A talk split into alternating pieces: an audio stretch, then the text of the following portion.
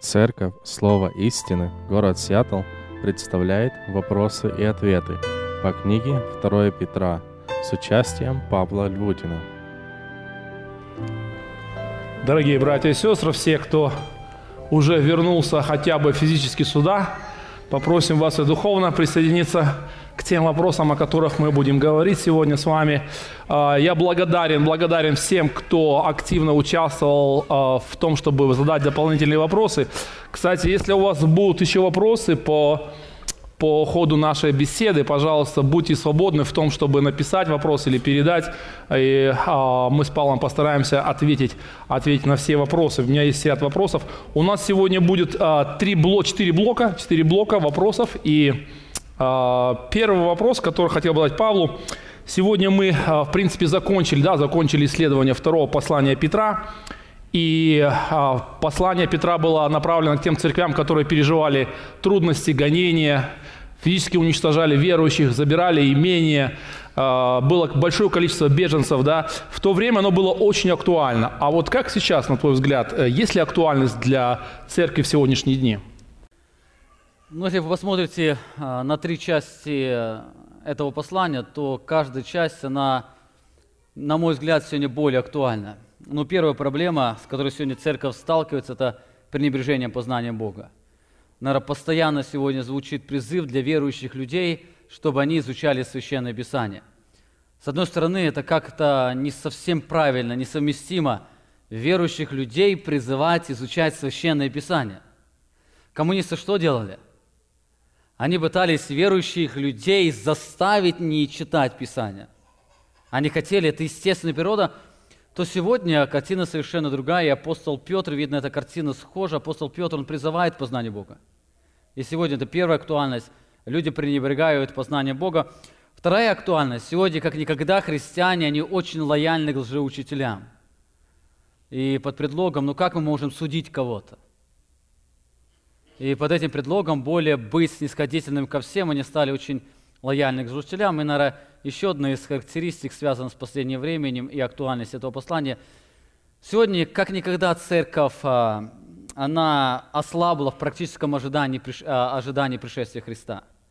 Если раньше христианство, она очень глубоко, она жила постоянно ожиданием, то сегодня христиане очень сильно свыклись этой жизнью – ну, можно сказать, э, всегда говорили, что в Америке это райская жизнь, и многие с этой райской жизнью привыкают так, что к другой райской жизни не тянет. И вот эти вот три вещи, да, э, оно очень хорошо отображается в послании. Это пренебрежение изучение познания Бога, познание познания Бога, это лояльность же учителям и ослабление в ожидании Иисуса Христа.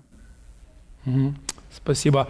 А, в принципе, в принципе, в первой главе этого послания говорится о практическом познании Бога. А в чем разница между познанием Бога и знанием Бога? В чем эта вот разница, чтобы э, мы конкретно могли сконцентрироваться на этом, на этом моменте, чтобы отличать знание Бога и познание? Да, знание Бога – это просто обладание какой-то информацией. Например, вы знаете меня, вы знаете или обладаете какой-то информацией обо мне, э, но когда мы говорим познание, познание – это более близкое соприкосновение с этой информацией – Именно поэтому, когда мы говорим о познании Бога, это подразумевает то, что мы соприкоснулись с Ним. И мы, кстати, неоднократно об этом говорили. Я замечаю, часто люди очень часто задают вопрос, а как практически познавать Бога. А, я очень часто слышал этот вопрос, и чаще всего этот вопрос исходит из одной а, такой перспективы, что люди сами по себе ленивы и не хотят познавать Бога. В сущности, они знают как познавай Божью истину и практикуй ее в своей жизни. Но это довольно сложно, и поэтому Петр говорит, приложите все старания. Они пытаются найти какой-то очень легкий путь к этому. Кстати, сегодня открывается очень много программ. Одна из таких программ Encounter – это обойти этот путь познания Бога. Или ускорить процесс. Или, или конференции. Я посетил библейскую конференцию. Мне кажется, что через библейскую конференцию моя жизнь она станет совершенно другой – нет, она обогатит меня знанием. Но процесс познания мы никогда не обойдем. Это процесс, он практического а, учения, практически доверяться Богу. Вы все знаете, что Бог заботится о вас, но только на фоне знания. А познание заключается в том, когда вы пережили эту Божью заботу. Вы знаете, что я Богу доверял, и я переживал Его заботу в моей жизни. Именно поэтому, когда вы говорите о Божьей заботе, для вас это не сухая информация, для вас это жизнь, и многие люди, кто пережили познание Бога, они а, со слезами на глазах говорят об этих Божьих атрибутах, Божьей милости, Божьей благодати. Вы знаете, часто люди, говоря Евангелие, одни люди говорят сухо, да, а, что я спасен по милости, по благодати. Для других это выражение «я спасен по милости, по благодати», оно имеет такой вес, что они даже со слезами на глазах говорят. От чего это исходит? От познания. Скорее всего, часто люди, они на теории э, узнали, что они грешники, но они так не пережили познание.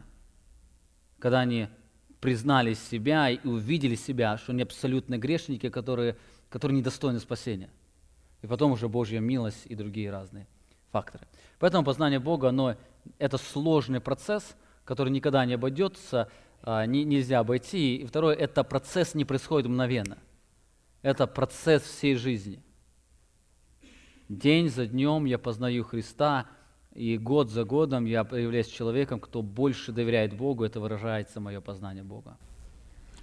Но все-таки говоря вот о практическом познании Бога, а какие бы, может быть, ты с рекомендацией мог дать, как реально, как реально познавать Бога и какие необходимы для этого условия? Ну, несколько очень важных условий. Самое первое – это признайте, что Богу не безразлично то, что вы думаете о Нем. Кстати, об этом будет связано все серии следующей проповеди, наверное, больше полгода, вот около 20 проповедей будет на эту тему. А Богу не безразлично. Но представьте, каждый из вас в какой-то степени, он хочет, чтобы о вас люди правильно думали – если вы сталкиваетесь с тем, что люди вас неправильно думают, оно у вас дискомфорт проявляется. Вот то же самое, когда а, мы говорим о Боге, Бог прямо говорит. Бог хочет, чтобы все люди повсюду изменили мнение свое о нем. Это Деяние 17 глава. То есть первое, вам нужно признать, что Богу не безразлично, что вы о нем думаете. Второй очень важный фактор. Бог дал объективную истину. А, надо, нужно признать авторитетность Священного Писания. Священное Писание очень точно отображает, кто такой Бог. Третье, я должен посвятить себя исследованию этой истины. Если я знаю, что Богу не безразлично, что я о нем думаю, я знаю, что Бог оставил свое слово, которое очень точно отображает ее, э, его, я должен посвятить себя познанию того или исследованию того, кем является Бог. И четвертый очень важный фактор. Я должен учиться вот это знание о Боге применять в своей жизни. Я говорю о Божьей милости. Я должен учиться применять эту Божью милость в своей жизни, о Божьем гневе, о Божьей святости, о Божьей любви, о Божьей справедливости, о Божьем сознании, о Божьей заботе и все другие атрибуты. Нам нужно научиться жить атрибутами Бога. Ведь Бог не просто себе сказал. Он эти атрибуты дал для того, чтобы мы научились им жить. Чаще всего мы, христиане, пытаемся жить правилами определенными. Не убей, не кради, не прелюбодействуй и так далее. Хотя Писание оно призывает нас жить другим. Жить тем, что вы знаете Бога, и жить вот этими а, сущностью предвкушения или наслаждения а, самим Богом, пониманием Его. Именно четыре пути. Признайте, что Богу не безразлично, что вы думаете о Нем. Второе, признайте авторитетность Священного Писания, там ясно Бог открыт. Посвятите себе исследованию Священного Писания и живите тем, что вы знаете Бога. Хорошо, спасибо. А, вот на второй блок больше всего вопросов а, у нас будет, наверное, мы пройдем по основным вопросам и потом дополнительные, хорошо? А, итак, кто такие лжеучителя? Если это те, кто искажают истину, можно ли назвать проповедников армянианского богословия или пятидесятнического богословия лжеучителями? Довольно это важный вопрос, потому что мы сталкиваемся э, с такими людьми, и здесь действительно важный вопрос, э, являются ли они лжеучителями или нет. Я отвечу на этот вопрос на два вопроса. Сначала на первый вопрос, да, кто такие лжеучителя? Ведь перед тем, как мы говорим о каком-то проповеднике, нам нужно иметь очень ясную картину, на основании чего, какого стандарта мы определяем лжеучителей. И апостол Петр, вы помните, во второй главе, он в первом стихе, он передал эти стандарты. Он говорит, были лжепророки в народе, как и будут и вас лжеучителя, а, которые ведут пагубные ереси, и, отвергаясь искупившего их Господа, сами навлекут на себя скорую погибель. И дальше он говорит этим стихе, что многие последуют их разврату. Из этого мы говорили, есть три составляющих или три характеристики лжеучителей. Первая характеристика лжеучителей заключается в том, что они искажают Евангелие. Помните, он говорит, что они ведут какие учения? Пагубные ереси. То есть ереси, которые ведут погибели. И нам нужен это первый важный фактор. Когда мы говорим о лжеучителях, то мы говорим о ереси, которые ведут погибели. Это противление Евангелию. Оно может быть явно выражено, как, например, иеговисты. Они явно отрицают божественность Иисуса Христа и спасение по благодати. Это может связано с православием. Я вспоминаю, один учитель православия, он э, выступал на YouTube, записал свою запись, почему он является протестантом. И одну из причин он назвал, почему он является протестантом, он сказал, я не понимаю, я не принимаю богословие протестанта, потому что я не верю, что мы можем спастись чьей-то праведностью. Но если мы можем спастись праведностью Христа, значит, нам предлагается спасение моей праведностью. Это учение, это прямое учение, которое ведет к погибели. Может быть тайное искажение Евангелия, когда люди, они прямо об этом не говорят. Оно может это отрицание достаточности Христа. Когда люди к Евангелию что-то добавляют. Добавляют субботу или еще что-то. Это может быть связано с Евангелием вседозволенности. Когда люди говорят о том, что если ты спасен, то делай, что хочешь, Божья благодать, она все покроет. Или мод исповедания неполного Евангелия, когда христиане, они, они скрывают какие-то истины. Они на некоторые истины делают ударения, других не говорят. И то, когда мы говорим даже о, непо, о, не, о отвержении достаточности Писа, Евангелия или Христа, нам нужно быть очень аккуратным. Когда мы говорим о субботниках а, или адвентистах седьмого дня, которые, а, которые говорят, о соблюдении субботы. И здесь нужно очень важно отметить, очень важную деталь перед тем, как сделать определение, это ересь, ведущая к погибели или нет. И если суббота, она является учением, которое необходимо для спасения, или условие для спасения, это ересь. И мы можем назвать этого учителя лжеучителем. Потому что спасение только через веру по благодати и благодаря жертве Христа – если они подходят к вопросу исполнения субботы как выражение христианской практики, например, как у баптистов есть а, «не прелюбодействуй» или «не кради», это не значит, что условие спастись. Вот перестанешь красть, будешь спасен. Это выражение христианской практики – то если для них суббота – это как выражение а, христианской практики, но не споет это Евангелие, это не является лжеучением, это является неправильным отношением к некоторым истинам Писания. Это первый очень важный вопрос. Лжеучителя, они искажают Евангелие. Но не всегда можно увидеть, когда лжеучителя скрывают, э, искажают Евангелие. Многие лжеучителя, они очень точно, стараются точно говорить Евангелие а, по тем а, принципам, которые люди привыкли слышать. Вторая характеристика – это их жизнь. Они отвергают господство Христа. И, кстати, в чем опасность же учителей? Их первая опасность заключается не в самом их учении, а в поведении их жизни. Представь себе, а, мы будем говорить на молитвенном ретрите об этом очень много, когда коснемся семь церквей, это в основном будет с пасторами разговор, то когда Иисус Христос обращается к семи церквам, помните, кому Он обращается? В первую очередь он обращается к пасторам. Ангелу церкви напиши. И все послание идет пастору церкви. Но в этом у пастору церкви он отображает, что его характер отображает все состояние церкви. Можно сказать, какой пастор, такая будет церковь. Какой проповедник, такая будет и церковь.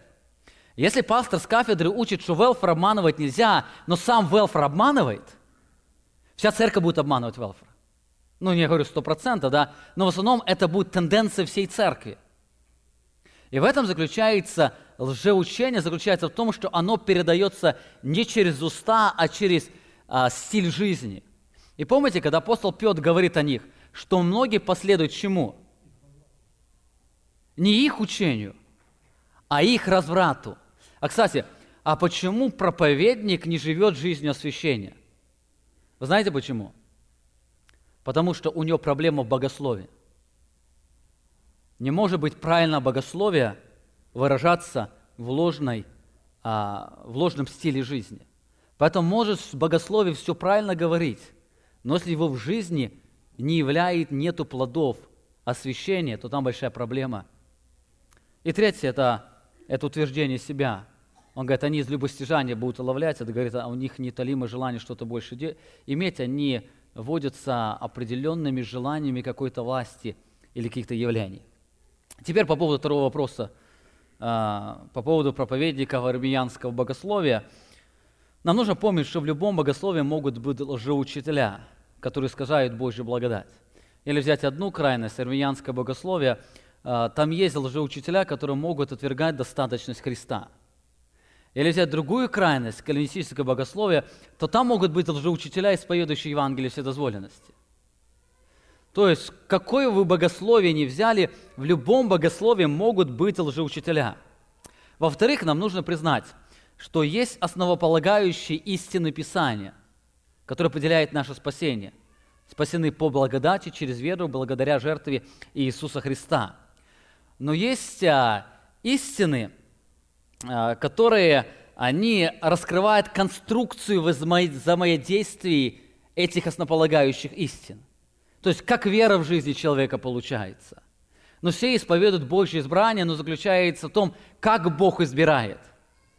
Здесь не в отрицании Божьей истины, а в представлении конструкции взаимодействия. Именно механизм как работает. Именно когда отвергается основополагающие истины Писания, то это лжеучителя.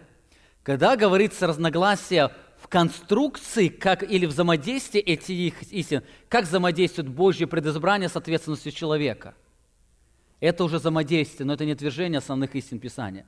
И поэтому мы здесь не можем назвать лжеучителями, именно поэтому а, мы вокруг многих церкви считаем нашими братьями и сестрами. Они не являются лжеучителями. Ну, любой, а, в любом богословии баптистском могут появиться лжеучителя – который под разным предлогом может а, искажать это Евангелие. Если взять, а, если взять проповедника пятидесятнического богословия, здесь тоже нужно помнить, да, есть основополагающие истины Писания, которые зависят от спасения. Есть истины Писания, которые связаны с нашим поклонением. Это тоже очень важная деталь. Здесь апостол Петр, когда говорит о лжеучителях, он говорит о учителях, которые искажают истину, которые ведут к погибели. Это основополагающие истины. Именно поэтому, когда мы говорим о пятидесятническом движении, э, даже сам апостол Павел, когда писал 1 Коринфянам, вы помните, он затрагивает все эти вопросы. Он написал то, что они имеют неверное представление о духовных дарах, но нигде не назвал их лжеучителями. Хотя он говорит, среди вас есть там лжеучителя, но всю тенденцию он не называл. Именно поэтому нам нужно очень ясно отделять, где вопросы, которые связаны со спасением, а где вопросы, которые связаны с поклонением. Это не значит, что люди не заблуждаются. Да, на мой взгляд, а, вопросы а, с духовными дарами Писание очень ясно говорит, да, и многие пятидесятнические, опять не могу о всех говорить, да, а, но есть, которые неправильно понимают эти дары, но они продолжают являться нашими братьями и сестрами. Они исповедуют Евангелие спасения по благодати через веру благодаря жертве Иисуса Христа. Поэтому они братья. Но нужно понимать, что неправильное восприятие вопросов поклонение, оно все равно даст эффект в жизни. Оно эффект, оно нарушит убежденность в истине определенную, да, и оно будет способствовать к нашему а, освящению. Оно может а, затормаживать наш духовный рост. И поэтому Богу не безразлично, что вы думаете о Нем, и нам нужно постоянно стремиться познавать Бога, но в тот же самый момент нам нужно очень быть аккуратным, кого мы считаем лжеучителями, кого мы считаем не лжеучителями. Лжеучителя – это те, кто искажает основополагающие истины Писания. Хорошо, ну а как, на твой взгляд, сами лжеучителя, они знают, что они лжеучителя? Да, здесь сложно сказать, потому что я в их категории не был, да, чтобы сравнить. они знают, не знают. А, ну, на мой взгляд, некоторые лжеучителя, они не знают, что они лжеучителя. Ну, например, иговисты, свидетели Гова, которые ходят к вам по домам, они, они поймались на удочку лжеучителей, они восприняли это как истину. Они, когда приходят к вам, они они с искренним сердцем, жалея вас, пытаются предоставить вам план спасения. Но думаю, тот там сидит в офисе сторожевой башни, он точно знает, что он уже учитель. Но потому что, переводя новый перевод нового мира, это перевод иговистов, а, в этом переводе ясно есть искажение Священного Писания. И когда переводчик осознанно искажает Священное Писание, Он знает, что она создана искажает Священное Писание. И со стороны он знает, кем он является. Просто он движим желанием больше иметь.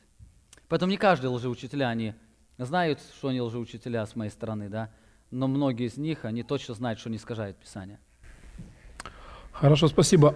Вот я хочу прочитать этот текст. Это вторая глава второго послания Петра, 20 а, стих. И у нас будет вопрос по этому стиху. «Ибо если, избегнув скверны мира сего через познание Господа и Спасителя нашего Иисуса Христа, опять запутаются в них и побеждаются ими, то последнее бывает для таковых хуже первого». И вопрос такого характера, не противоречит ли это а, доктрине безопасности спасения? А, некоторые богословы, они, подходя к этому тексту, они пытаются а, здесь трактовать, что здесь говорится о том, что когда-то человек может познать Бога и потерять спасение. А, ну, изучая этот текст в контексте, мы видим, что здесь а, апостол Петр говорит совершенно об обратном. Он здесь раскрывает сам процесс, почему многие люди, которые входят в церковь, они когда-то оставляют церковь. И заметьте, когда здесь апостол Петр говорит то, что они познали Господа и Спасителя нашего Иисуса Христа, а, он, а, он открывает в следующем стихе, что лучше им не познавать пути праведности. То есть он здесь говорит не о близком соприкосновении с Евангелием, а с тем, что они близко соприкоснулись с путем спасения. То есть они услышали путь спасения, они когда-то поняли этот путь спасения. Они поняли, что спасение по благодати через веру благодаря жертве Иисуса Христа. Но здесь есть другая деталь написано, что они, до этого они, он говорит о них, которые отстали от находящихся в заблуждении. То есть он говорит, что эти люди, они пришли в церковь только по причине того, что они устали жить со грехом. То есть пьянство привело к тому, что их семья разрушилась. И тебе, чтобы восстановить семью, они идут в церковь. Но эти люди, они никогда не были привлечены Иисусом Христом. Именно поэтому, когда в их жизни все налаживается, они постепенно, постепенно хладевают. Кстати, Христос говорил а, в притче о почве, помните? Семя упало, оно упало в терни, и когда зашло, терни заглушило его. То есть забыт, заботы мира, они заглушили его. Почему? Потому что проблема была с почвой. Когда говорится о истинном христианине, Писание говорит, что истинный христианин, он пришел ко Христу непосредственно из-за познания Божьей славы – его Бог привлек. Именно поэтому даже его обстоятельства, если не изменятся, он все равно станет верующим. Потому что его привлекает не изменение обстоятельств, а само понимание самого Бога, то, что он является праведным, и его праведность он привлекал к себе.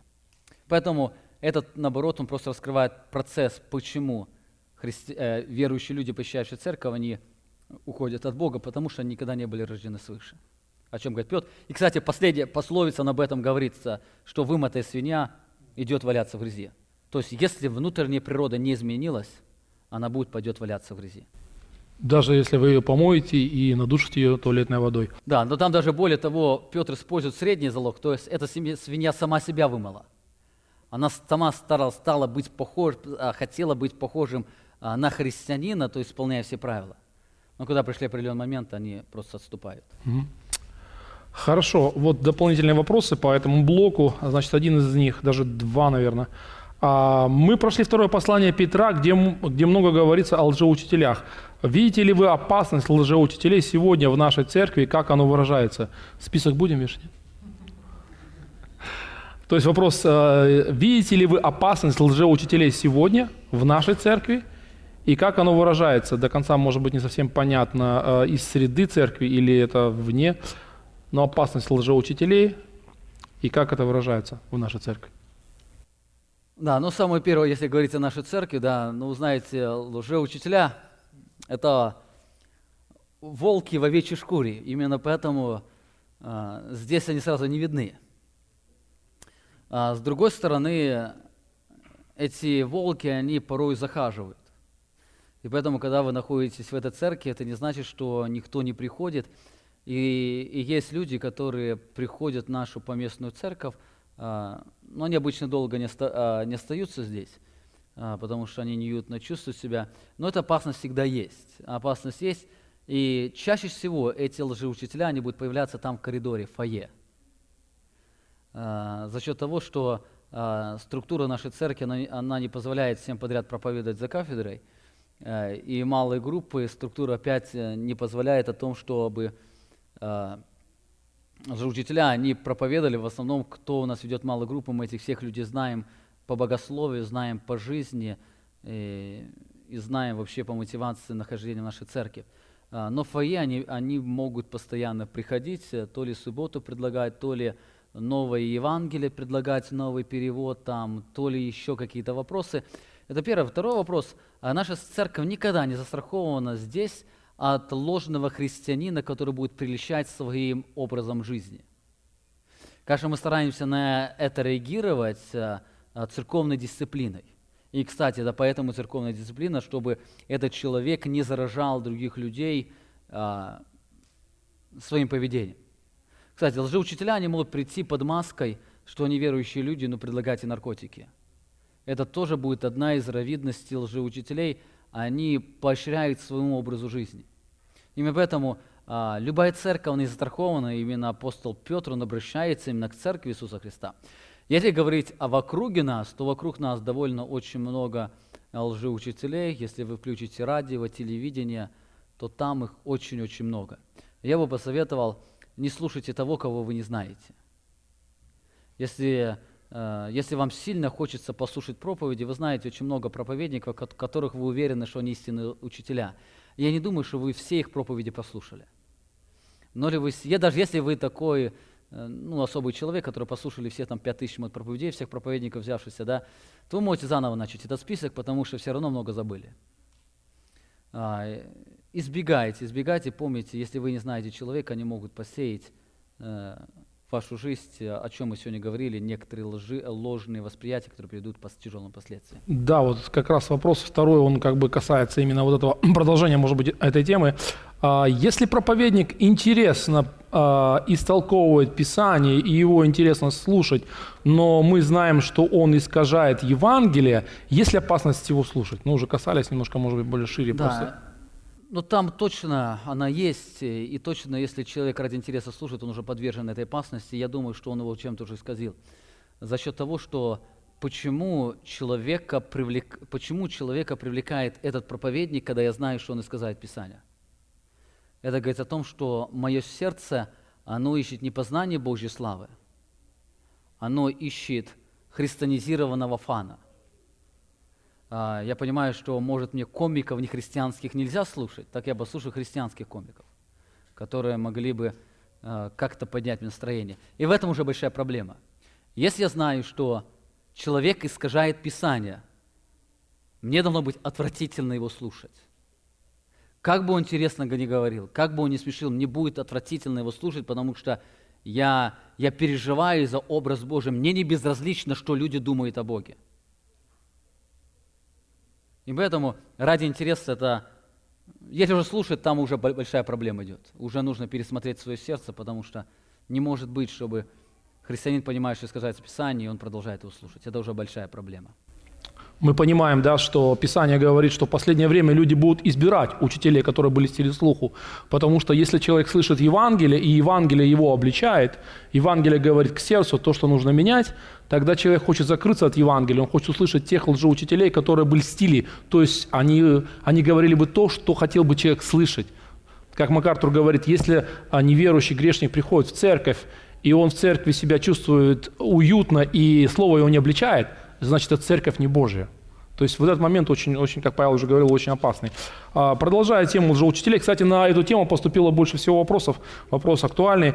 А, такой, такой момент а, задает вопрос душа. Есть ли опасность видеть, э, может быть, впадать в крайности, что во всех видеть лжеучителей? Как ты, Павел, думаешь, есть ли такая опасность, что когда, может быть, всех, всех, всех, всех в одну кучу, да, всех в одну сторону э, можно согнать? Она есть, и многие, к сожалению, проповедники, они уже подверглись этой опасности, особенно пастыре, да, а, все, кто думает не как я, то это лжеучителя. Ну, кстати, по этой причине многие нас считают еретиками, э, лжеучителями, потому что мы не думаем, как они. И в этом есть большая-большая опасность. И поэтому, а, когда я говорю о том, что а, ограничивать себя в слушании чьих-то проповедей, это не всегда будет связано, что я воспринимаю как лжеучитель. То есть если я не знаю его, то я воздержусь, потому что друг – это он. Но мне не нужно утверждать, что это он. Это. И второе, да, а, нужно помнить, да, есть основополагающие истины. Есть а, второстепенные истины, как механизм взаимодействия или вопросы поклонения. И мы не можем в вопросе поклонения или в механизме называть человека лжеучителем. А, более того, когда мы говорим о жизни, есть лжеучителя, а есть духовно слабые люди. Если мы должны то же самое. И один из главных вопросов заключается в том, да, для чего мне это делать? Для чего мне нужно повесить ярлык лжеучитель? Если апостол Петр призывает «берегите себя», если вы видите, что тот человек не живет Писанием, не слушайте его. Вам не нужно везде бегать, писать объявление, что тот человек является лжеучителем. Оно ничего не поможет. Вы свою душу берегите. Или вы знаете, что тот человек искажает Евангелие, не слушайте его, это для вас лучше. И здесь не нужно вам определять, лжеучитель он, не лжеучитель. Вы точно знаете, что он несет разрушение вашей жизни, поэтому избегайте его. Хорошо, спасибо. А еще такой вопрос. Можешь, можешь ли ты сказать, о каких конкретных лжеучителях и какую они ложь говорят? И если это опасно для нашей молодежи, а, ну, я думаю, что оно опасность не только для молодежи есть, и для всех э, членов церкви. То есть какие конкретно люди, которые бы, может быть, сказали, которые в округе, может быть, какое-то имеют влияние такое, которые конкретно могут представлять опасность, опасность для... Ну, их довольно много сегодня, да, а, их перечислять можно много. Ну, вас посещают свидетели Иеговы. Это явно выражена еретическая позиция. Мормоны часто приходят, да, ну, конечно, одеваются так красиво, белые рубашки, в костюмах, как только их вижу, я уже вижу, что это... Они как-то не называют себя часто мормонами, а церковь Иисуса Христа в последнем времени. Дней. Да, последних дней. Последних дней. Они часто брошюры, да, это тоже ясная еретическая позиция. Среди наших а, протестантских церквей также а, появляется, да. Ну, одних из которых я бы взял из протестантов, у нас здесь знаменитый, знаменитость, это, знаете, Шаповалова нашего. Да, и соприкоснувшись с его проповедями, это ясно выражена проповедь, э, проповедь про Евангелие, а, против Евангелия. Да. Это противление Евангелия, которое несет очень э, серьезные заблуждения. А, ну, среди, среди этого есть очень много людей, э, которых трудно назвать, то ли они лжеучителя, то ли они духовно слабые. Ну, разницы нету, да, заключается в том, что они своей жизни несут другой образ жизни. Именно церкви сегодня переполнены проповедниками, которые говорят за кафедрой одно, живут э, совершенно другой жизнью. И в какой-то степени они несут разрушающие действия. И, кстати, они, наверное, больше всего вреда принесли Христовой церкви. А помните, если посмотреть, сегодня на молодежь, то больше всего молодежь а, втянула в грех это не неверующие люди. Это дети верующих родителей, которые с детства посещали церковь. Они сами являются неверующими. И не приходя в церковь, ищут себе друзей, чтобы их сделать такими же. Помните, апостол Петр пишет о верующих, апостол Павел о верующих людях. Они знают, что делающие дела такие достойные смерти, однако не только их делают, но и делающих одобряют. И поэтому таких очень много. Но я сам был, когда-то я попал в ситуацию, сложную ситуацию, моя жена должна была родить, и в ней не было медкупона. А, мы подали на welfare, заполнили все как надо, да, нам медкупон отказалось, потому что там чуть-чуть э, зарплаты было больше, чем положено. И мне проходит, э, подходит человек, уважаемый человек в церкви, с одной церкви, и он говорит, «А, ты неправильно заполнил, давайте я помогу заполнить так, что тебе дадут медкупон. Но это первое, это меня толкают на ложь. Я точно знаю как. Скрыть свой доход. Или неправильно дописать, э, записать свои растраты. Но это ложь. И где эта ложь происходит? Она происходит в церкви. Именно поэтому в церкви очень-очень много негативного а, на жизнь она может проходить. Поэтому определять, где-то смотреть очень сложно. Нужно быть внимательны, а, когда вам что-то люди говорят. Смотрите на, на их жизнь и смотрите на их учение. Помните, а, зараза она очень сильно прилипает. То ли жизнь, то ли в богословие. Хорошо, говоря вот, может быть, об этом последнем харизматическом влиянии, а, сейчас модным стало слово «encounter», и часто приглашают, даже поступают приглашения и к нам в церковь некоторым людям. А вообще, вот есть ли какая-то опасность или есть ли какие-то положительные моменты, чтобы кто-то поехал на, на encounter, что-то там испытал? А, вообще, как относиться вообще к энкаунтерам? Ну, когда мы говорим encounter, само слово, оно очень привлекательно такое. Encounter, это переводится «встреча с Богом». И в самой, по сути дела, но встреча с Богом, оно, это нормально. А второе, я бы сказал бы, когда мы слышим слово encounter, нам не нужно туда сразу приписывать лжеучитель. Да, за счет того, что у нас, кстати, на собрании тоже encounter проходит. Вы можете соприкасаться с Божьим Словом. Каждое воскресенье, да? Каждое воскресенье с Евангелием, встретиться с Богом. Это тоже encounter. Вся проблема encounter заключается в том, что людям предлагают а, совершенно мис, а, другой путь, я бы сказал, мистический путь решения своих проблем. И в этом вся проблема. Если на этом энкаунтера а, про, про, искажается Евангелие, там проповедуют лжеучителя. Или проповедуют те, кто не живет Евангелием. Это лжеучителя. Но не всегда на энкаунтере бывают такие люди. Скорее, бывают, часто бывают американских на энкаунтерах, которые люди неправильно воспринимают процесс изменения.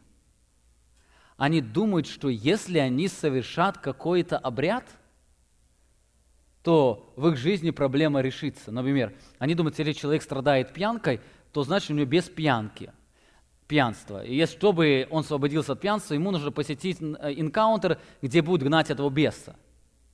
И часто инкаунтер э, занимается бесогонкой. Но, знаете, это совершенно Писанию противоречит. Главный враг наш – это небес. Это плоть наша. И с ним сражаться намного сложнее. Почему? Мы любим эту плоть. Она рядом.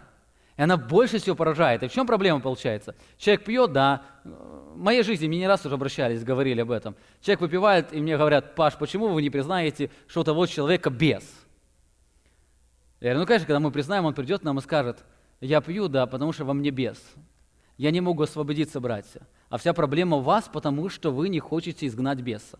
Не можете знать его. Вот как вы гоните беса, тогда я перестану пить.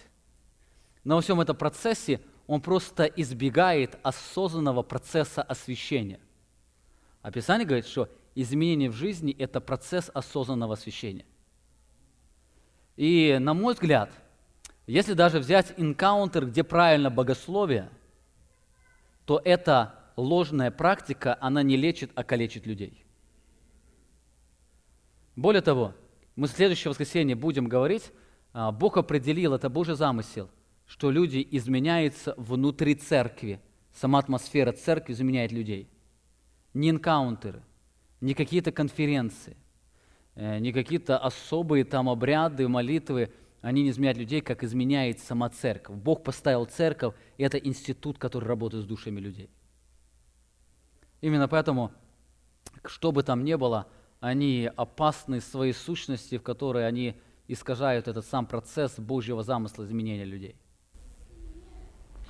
У нас была практика в, в Амурской области, город Благовещенск, и э, Церковь «Новое поколение», если кто-то, может, встречался с этим направлением, Алексей Ледяев, у них там главный лидер. И они проводили целую серию энкаунтеров, после которых а, буквально около ста человек обратилось с психологическими расстройствами. И администрация города, они даже накладывали некоторое время вето на эти энкаунтеры, потому что они после проведения таких энкаунтеров люди обращались в психушку, честно сказать.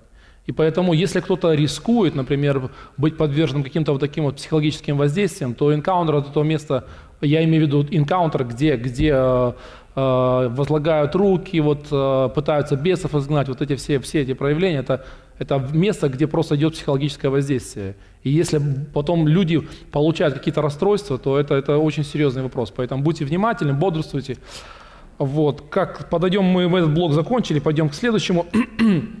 Как-то одна душа написала вопрос, в Евангелии от Матфея написано, что не знаете ни дня, ни часа, да, Христос сказал о дне. А человек написал, а год мы можем знать? Так вот, мы перейдем к вопросу, да, Павел, есть такой вопрос. Ты говорил о том, что церковь будет восхищена до великой скорби, И на чем строится эта убежденность, какие тексты Писания подтверждают это? Ну, если э, несколько текстов Писания, ну, прямо скажу, да, вы не найдете в Писании текста Писания, где написано, что церковь возьмется до великой скорби. А, точно так же, как вы не найдете текст Писания, который говорит, что э, теория Троица. Слова Троица в Библии нет. Но по многим текстам Писания мы видим то, что а, Писание отмечает, что церковь она будет взята до великой скорби. Я приведу вам несколько таких аргументов. Да? Самый первый аргумент связан а, с целью великой скорби. Для чего Бог, а, цель, Божий замысел великой скорби? Книга Деяний, Даниила. Даниила, 9 глава, там Даниил пишет, что для народа моего предопределены 70 седмиц. И одна седмица – это великая скорбь. Для кого предопределена эта седмица? Он говорит, для народа моего. То есть великая скорбь, семь лет великой скорби – это Божья работа с израильским народом. Некоторые говорят об очищении церкви, Бог будет очищать свою церковь, кто-то приводит, нежели ты думаешь попасть на небо а, без испытаний, без очищения, да? А если да, задаю вопрос, а как мой отец туда попал? Он сейчас умер, он на небе, но он великую скорбь не пережил. То есть Писание не говорит о том, что Бог будет очищать церковь великой скорби. Великая скорбь, две цели, мы, кстати, говорили на Малахе, да? Первая цель – это суд над народами, и вторая цель – это спасение над Израилем. Это первое очень важно. Второй апостол Павел в послании 1 Фессалоникийцев, 9 главе, он пишет, что Бог определил нас, 9 стих, не на гнев, а к Божьей праведности. То есть Бог определил свою церковь не на гнев, то есть она не переживет этот день гнева, день суда, великой скорби. Но особенно большой довод, это говорит книга Откровения. Вы помните, кому книга Откровения написана? Она написана церкви. И, и, и когда потом апостол а, Иисус Христос, он Иоанну показывает будущие события. Вы, кстати, где-нибудь заметили, а, событие, которое связано было с вознесением Христа, с вознесением церкви, книга Откровения. То есть в книге Откровения нету явного этого события с 4 по 22 главу, где явно видно вознесение Христа. И возникает вопрос, если Христос адресует это, это Евангелие или послание к церкви, что церковь больше всего волнует? Церковь больше волнует не что будет с язычниками, а что будет с ними. То есть а, в этой книге должно быть ясное отображение, что будет с церковью или где церковь. Так в 4 главе мы видим, что когда Иоанн начинает описывать будущее событие, он в первую очередь показывает церковь, он показывает, что церковь на небесах. Вы помните, 24 старца, какой они поют песни?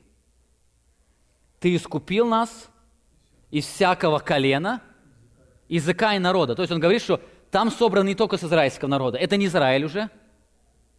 И там кто? Искуплены Божьей жертвой. Кто такие? Это церковь.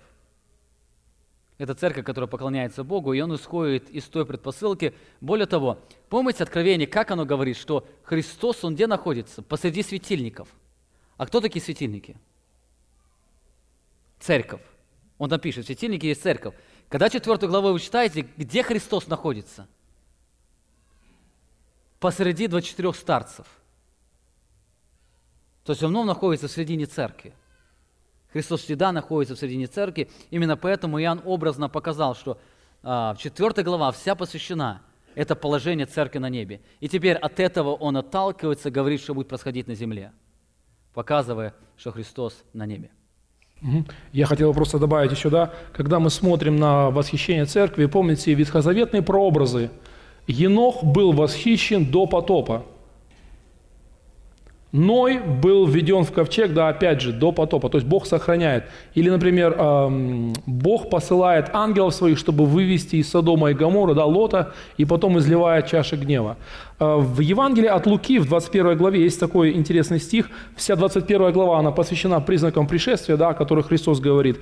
И в 36 стихе он, подводя итог, говорит, «Итак, бодрствуйте во всякое время и молитесь, чтобы удостоиться избежать всех этих бедствий и предстать пред Сына Человеческого. То есть избежать этих бедствий, которые грядут на Вселенную, да, и предстать. То есть ни во время, ни в середине избежать.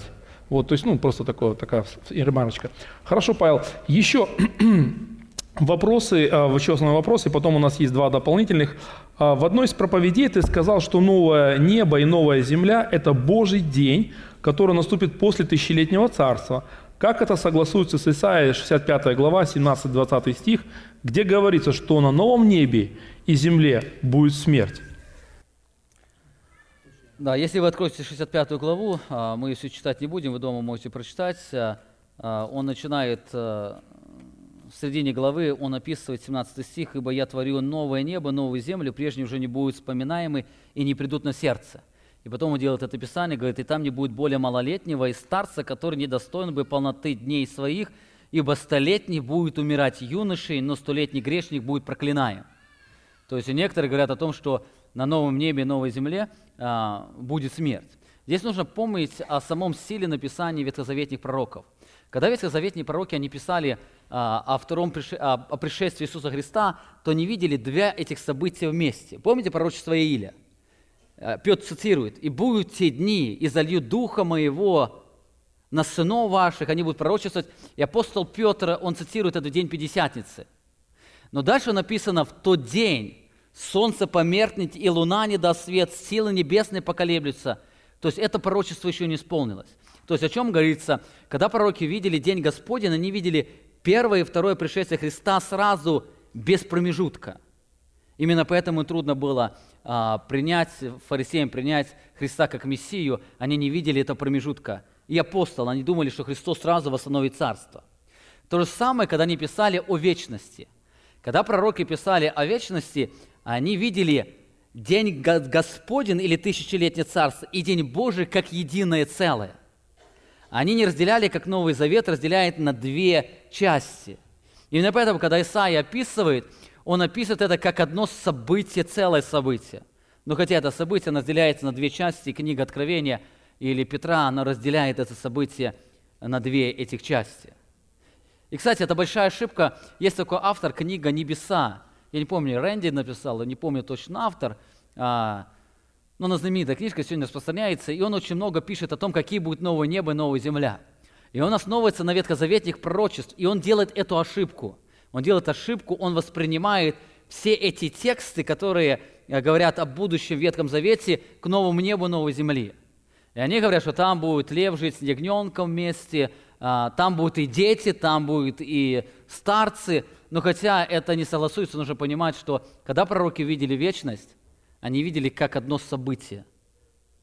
Но прогрессирующее откровение, в следующем откровении Бог делает и разграничает, что вечность делится на два этапа – этап тысячелетнего царства, этап вечности. Поэтому, когда вы читаете пророчество, вы будете видеть два этих разных, а в Ветхом Завете как один этап, а в Новом Завете как два разных этапа. Поэтому разница между Днем Господним и Днем Божьим, э, если суммировать все сказанное, в чем? Ну, День Господень, это, она связана с Божьими судами, и она связана с тысячелетним царством. День Божий – это э, тысячелетие, это вечность, новое небо, новая земля, но здесь был осторожен. Это терминология только апостола Петра. То есть это не значит, где вы встречаете День Божий, это означает новое небо, новая земля. Просто Петр в своем послании, он такую терминологию избрал. Последнее время, День Господень, Божий день.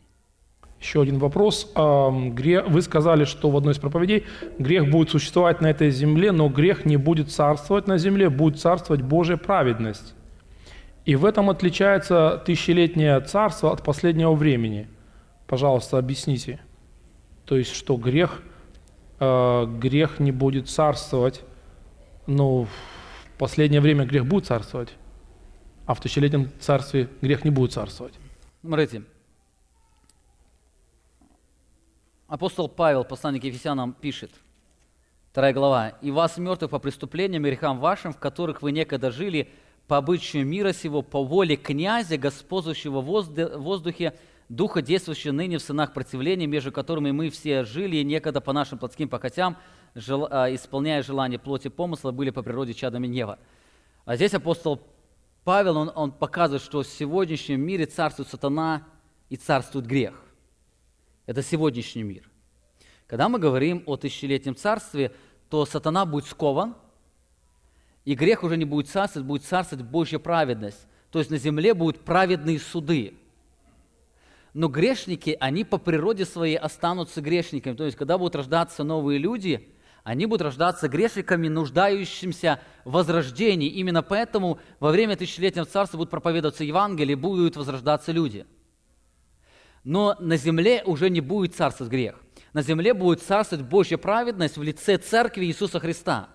Но представь себе, написано в тысячелетнем царстве будут праведные суды. А в чем эта праведность суда будет заключаться? О том, что если кто-то у кого-то украл, то легко будет определить, кто украл. Точно, потому что Христос точно знает, кто украл. Именно поэтому, по этой причине, зло очень сильно будет ограничено, потому что его невозможно будет скрыть. Но природа человеческая старая, она останется. Именно помните, когда в конце тысячелетнего царства сатана выйдет, что он сделает? Он прельстит великое множество людей. А почему он прельстит? По причине их ложной природы. То есть грех будет жить в, цер... в их сердце, или как столетний грешник будет проклинаем. Угу. Исаия говорит, да? То есть грех будет жить в сердце, но не сильно будет выражаться в жизни. На земле все равно будет доброта, не будет горя, а, за счет того, что праведность будет сильно править, будет справедливость на этой земле. Но хотя люди будут гневаться, они будут внутри раздражительные, и у них очень много будет негативного характера, который сегодня переживают грешники. Да. И мы еще говорим о том, что на, на время тысячелетнего царства дьявол будет скован. Это тоже источник, который побуждает к греху, он будет ограничен в своих действиях. Хорошо, а у нас вопрос такого плана. Сейчас мы закончили второе послание Петра. Что у нас ждет в будущем? Куда мы идем дальше? Да, в будущем у нас, а, я уже сейчас а, предвкушаю, это исследование будет очень, э, я надеюсь, благословенное исследование книги пророка Исаия. Мы с вами пойдем по многим атрибутам Бога, которые открыты в книге пророка Исаия. Серия проповеди будет называться «Вот Бог наш». И мы посмотрим, помните, мы сегодня говорили, что Богу не безразлично, что вы о нем думаете. И мы с вами посмотрим, посмо, может, посмотрим на около 20 Божьих атрибутов, что конкретно Писание говорит именно Бога, о Боге, о Его святости, Его гневе, Его любви, Его милости, о благодати, о справедливости, всезнании, всемогущества, э, гневе и других разных атрибутов, что Писание говорит, и мы это мы сделаем через призму э, книги пророка Исаия. Это, я верю, это будет благословенное исследование, которое нам Э, научит нас восхищаться Богом. Э, и ту песню, которую мы сегодня утром пели в самом начале, «Вот наш Бог», да, э, мы будем петь с более воодушевлением, понимая, кто наш такой Бог. Хорошо. Ну, Павел, говоря, заключительный наш вопрос, да, говоря о первом и о втором послании Петра, ты можешь как-то суммировать, подвести итог вот, э, о том, что мы слышали, немножко освежить, может быть, в нашей памяти некоторые аспекты? Да, я бы сделал а, несколько пожеланий, которые сегодня утром уже делал после собрания, да. Это четыре вещи. Помните об опасности лжеучителей. А, бодрствуйте, будьте очень бдительными по, на основании, по причине этой опасности. Возрастайте духовно и живите для Божьей славы. Помните, безопасность спасения, оно нисколько не подразумевает отсутствие от опасности, с которой мы сталкиваемся. Хорошо. Спасибо. Да, давайте мы тогда помолимся. А, мы благодарим за ваше внимание, за ваши вопросы. Да, я попросил бы, Сергей, соверши молитву, благослови нас. И мы желаем, чтобы те истины, которые услышали, стали практически в вашей жизни. Дорогой любящий наш Господь, Отец Небесный, мы сердечно благодарны Тебе, что на протяжении всего этого времени Ты говорил к нашим сердцам из второго послания Петра, Господи. Мы благодарны Тебе, что Ты обличал нас, говорил нам о том, что нам необходимо жить познанием Тебя. Господи, мы просим Тебя, чтобы наш день начинался с познания Тебя, и чтобы, Господи, наш день заканчивался размышлением и познанием Тебя, Господи. Благослови нас, чтобы мы росли в познании Тебя, чтобы мы практиковали а, нашу веру в нашей жизни, чтобы действительно вера была живая, она была действенная, Господи. А благослови, чтобы мы были чуткими к тому, что происходит сегодня вокруг нас, чтобы мы могли видеть лжеучителей, могли избегать их влияния и, Господи, защищать те, а, может быть, не а, неукрепленные души, Господи, от лжеучений. Помоги нам, Господи, в это последнее время ожидать пришествия Твоего, жить, Господи, ожиданием Твоего возвращения. Благослови. Также Ты знаешь, Господи, возможно, есть нужды, которые в наших сердцах, Господи, но не заявлены здесь. То мы просим Тебя, усмотри каждую нужду. И распусти нас с миром, будь за все прославлен. Отец и Дух Святой. Аминь. Вы прослушали вопросы и ответы по книге 2 Петра. Проповеди и информацию о нашей церкви вы можете найти на нашей странице в интернете www.словоистины.org.